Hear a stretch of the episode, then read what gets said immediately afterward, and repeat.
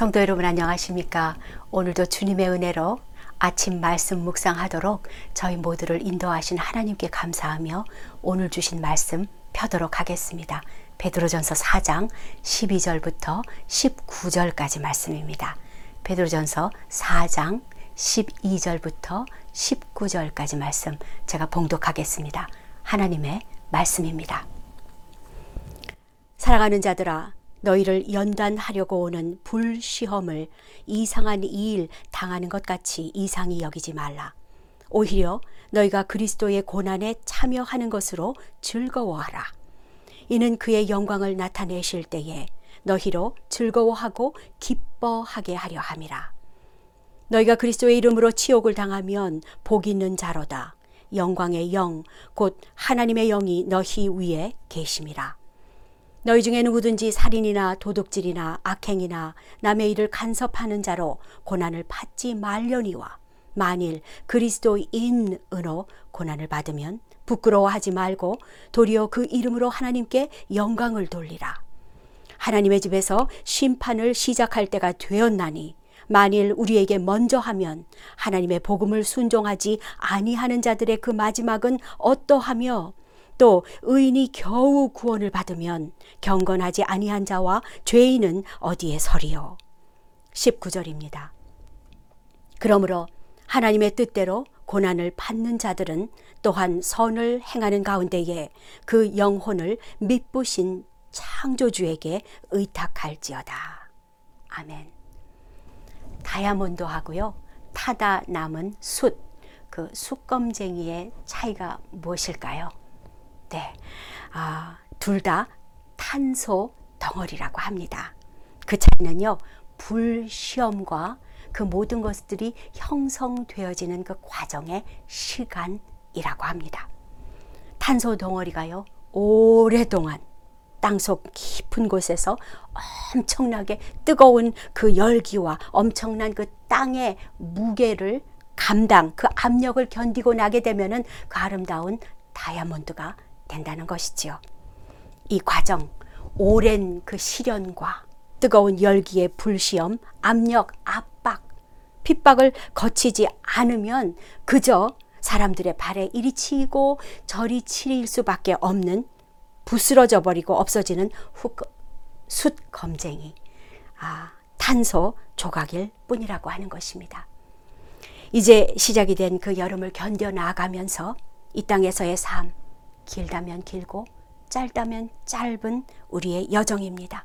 우리가 잠시 잠깐 머물러 가는 인생길에 이 모든 고난과 고통을 통해서 결국에는 다이아몬드처럼 단단하고 아름답고 강하고 눈부시게 멋지게 빛나는 믿음의 사람들로 여러분 한 분한 한 분을 아버지 하나님께서 빚어 나가십니다. 예수님 닮은 모습으로 이 순간에도 만들어 내어가고 계신다는 것을 기억하면서 감사하면서 기쁨으로 오늘 주신 말씀을 펴도록 하겠습니다. 왜냐하면요 다이아몬드와 비교가 되지 않는 하나님의 변하지 않는 그 약속의 말씀이 우리 가운데 있기 때문입니다. 고난이라도 기쁨으로 받는다는 그 삶이 어떤 삶일까요? 가능할까요? 세상은 그게 어떻게 가능하지? 라고 말합니다. 말도 안 된다고 합니다. 오늘 두 가지로 보겠습니다. 첫째, 예수님의 고난에 참여하는 기쁨. 이것이 우리 가운데 있기 때문입니다.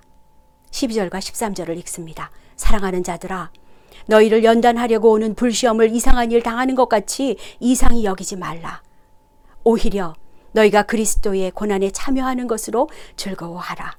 이는 그의 영광을 나타내실 때에 너희로 즐거워하고 기뻐하게 하렴이라고 말씀하고 있습니다. 주님 위한 고난, 기쁨으로 받는 삶이 우리 모두에게 가능하다고 오늘 성경이 증거하고 있습니다. 불시험 좋아할 사람은 아무도 없죠. 이상한 일 당하는 것 같이 이상하게 생각하지 말라고 하는 것입니다. 예수님께서 친히 이 험한 세상을 사셨기 때문에 이 모든 것들이 우리에게도 가능하다는 것입니다. 우리 모두에게도요, 단련하심의 은혜가 우리 가운데 충만할 수 있습니다. 죄 없으신 하나님의 아들 예수 그리스도께서 불시험을 당하셨기 때문에 우리 인생들이 죄와 유혹과 고통과 고난과 박해와 버려짐의 아픔까지도 견디며 십자가의 길을 걸어가신 주님을 뒤쫓아 갈 수 있는 것입니다. 이 모든 것을 목격하고 주님을 따라갔던 사도 베드로가 지금 그 확신 가운데 주님의 그 고난의 신비를 증거하고 있는 것입니다. 14절은 증거합니다. 너희가 그리스도의 이름으로 치욕을 당하면 복을 받을지로다. 복 있는 자로다. 라고 하죠. 영광의 영, 곧 하나님의 영이 너희 위에 계신다 하고 증거하고 있습니다. 여기 그리스도의 비밀이 숨겨져 있습니다. 어떤 이들이 그리스도인들을 비방할 때 하는 말이 있죠. 아니 세상에 네가 다른 사람은 모르지만 너 같은 인간이 예수를 믿는다고 라고 한다면 그렇게 말하면서 예수 그리스도의 이름으로 우리에게 치욕을 줍니다. 성경은요, 치욕을 받는 사람이 복 있는 자라고 증거하고 있습니다. 왜죠? 주님의 이름으로 그 영광의 그 영, 성령 하나님께서 치욕 당하는 사람들의 위에 임재하신다고 하시는 것입니다. 우리를 지키시고 보호하시고 천국으로 영원히 인도하실 것을 약속하고 계시다는 것입니다. 16절을 보십시오. 만일 그리스도인으로 고난을 받으면 부끄러워하지 말고 도리어 그 이름으로 하나님께 영광을 돌리라고 말씀합니다. 우리 모두를 향한 베드로 사도의 간절한 권면이지요. 우리 모두는 오늘도 힘든 가운데 있다는 것입니다. 왜, 왜 그럴까요? 우리가 불안하기 때문입니다. 그럼에도 기억하기를 원합니다. 고난 없이 따르는 영광은 헛된 것이고 거짓된 것입니다. 내가 하나님의 사람으로 무시당하고 야유와 질시와 능욕을 참은 후에는 성령께서 우리에게 영광의 영으로 임재하실 것을 믿으시기 바랍니다. 성령 하나님께서 우리를 친히 인도하실 것이기 때문입니다. 십지철 전반부에서요. 하나님의 집에서 심판을 시작할 때가 되었다고 합니다. 지금이 그때 일 수도 있다는 것을 우리는 기억하여야 할 것입니다. 이 모든 것들을 당해도 놀라지 말고 당황치 않을 수 있기를 바랍니다. 지금 불시험은 우리를 정결케 할 뿐만 아니라 우리 모두를 강하게 할 것입니다. 예수님을 따르는 삶을 선택하였기 때문에 우리는 누군가에게 고통을 주는 사람이 아니라 이 모든 고통을 감내하며 받는 쪽에 서 있는 사람들이라는 것입니다. 그래서 우리는 여전히 오늘 하루로 기뻐하며 감사할 수 있는 것이 아닐까요? 이 영광의 고난의 자국이 없이는 우리가 주님 앞에 떳떳이 설 수는 없을 것입니다. 오늘 말씀의 두 번째 권면입니다. 예수님의 고난에 참여하는 그 기쁨으로 고난 중에라도 오직 하나님만을 신뢰하십시오. 마지막 19절입니다.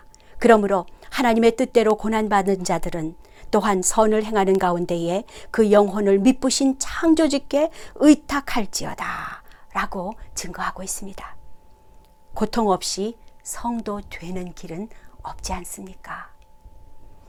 하나님은 우리에게 필요치 않은 고난, 쓸데없는 고통 주시지 않으십니다. 필요하니까 주십니다. 필요하니까.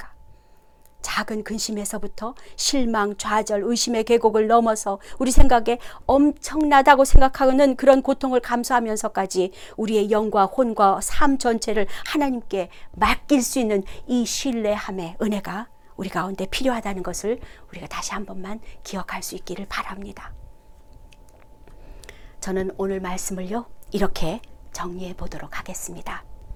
고난받는 것을 기뻐하기에 이 모든 것이 가능합니다.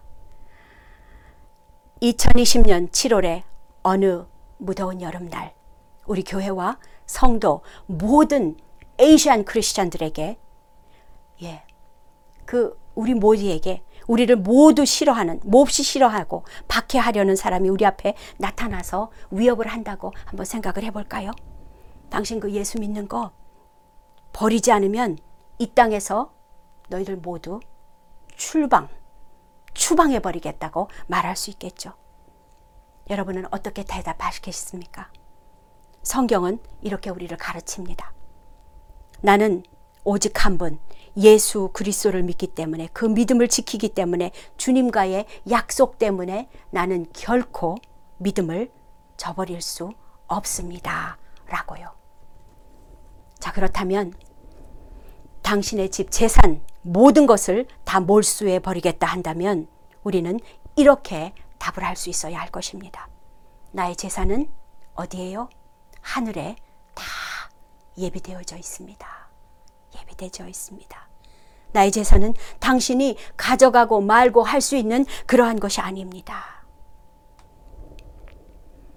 마지막에 마귀가 우리를 처형, 사형에 처해버리겠다고 할 것입니다. 여종과 여러분 모두의 답입니다. 십수년 전에, 수년 전에 내가 예수 그리스도를 나의 개인의 구주와 주님으로 영접하였고, 그 영접한 그날 이후로 나는 이미 죽었습니다. 나는 이미 죽었습니다. 나는 죽음에 대한 겁을 내지 않습니다. 예수님 안에 사는 삶, 영원한 생명을 소유한 나의 삶을 당신이 어찌할 수 없습니다. 당신이 어찌할 수 없습니다. 라고 선포하는 순간 그 사단은 그 마귀는 우리 곁을 떠나갈 것입니다. 모든 어려움과 핍박과 현란 가운데서도 우리가 믿음을 지켜올 수 있는 것은 그 하나님의 말씀, 생명의 말씀, 성경의 진리의 말씀이 있기 때문인 것을 믿으시기 바랍니다. 이 은혜의 강물은 이 미국 땅 가운데 아시아와 유럽과 로마 땅과 이스라엘과 아프리카와 중남미 온 땅에 흘쳐, 흘러 넘치기에 부족함이 없을 것입니다. 2000년 전에도 유효하였고 지금 이 시간에도 우리가 말씀을 묵상하는 이 시간에도 유효합니다. 그렇습니다. 사랑하는 성도 여러분. 이것이 천국 영생을 소유한 하나님의 사람들의 비밀입니다. 이 천국의 아름다운 비밀을 주 안에서 나는 죽는다는 그러한 고백이 우리 모두의 고백일 수 있기를 바랍니다. 끝까지 이 고백을 붙잡고 우리 마음에 품고 또 나누면서 선포하면서 그 믿음을 향해서 주님을 향해서 걸어 나갈 수 있는 우리 모든 성도님과 이 부족한 여정 될 수 있기를 간절히 소원합니다. 오늘 찬양은 342장 1절 부르고 기도로 마치겠습니다.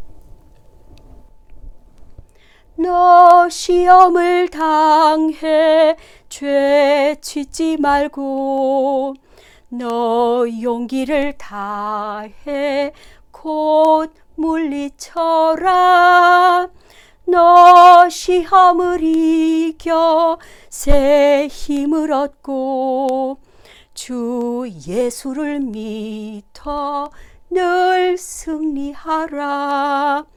우리 구주의 힘과 그의 위로를 빌라. 주님 내 편에 서서 항상 도우시리. 아멘. 기도하겠습니다. 하나님 아버지 오늘 주신 말씀으로 용기 얻고 세임 받아서 항상 도우시는 주님을 의지하며 우리 편 되셔서 항상 지켜보하시는 성령님만 바라보겠습니다. 예수님 믿는 믿음으로 불시험을 부끄러워하지 않고 오히려 기쁨과 감사만으로 넘치는 단단하고 강하고 아름답고 멋지게 빛나는 우리 성도님 모두 될 수 있기를 이 찬란한 7월에 이 귀한 하루 은혜의 선물을 기억하며 하나님께 영광 올려드리는 삶을 살 수 있도록 성령 하나님 저희 모두를 도와주옵소서. 감사와 영광을 하나님께 올려드리오며 살아계신 우리 주 예수 그리스도의 이름으로 기도드립니다. 아멘.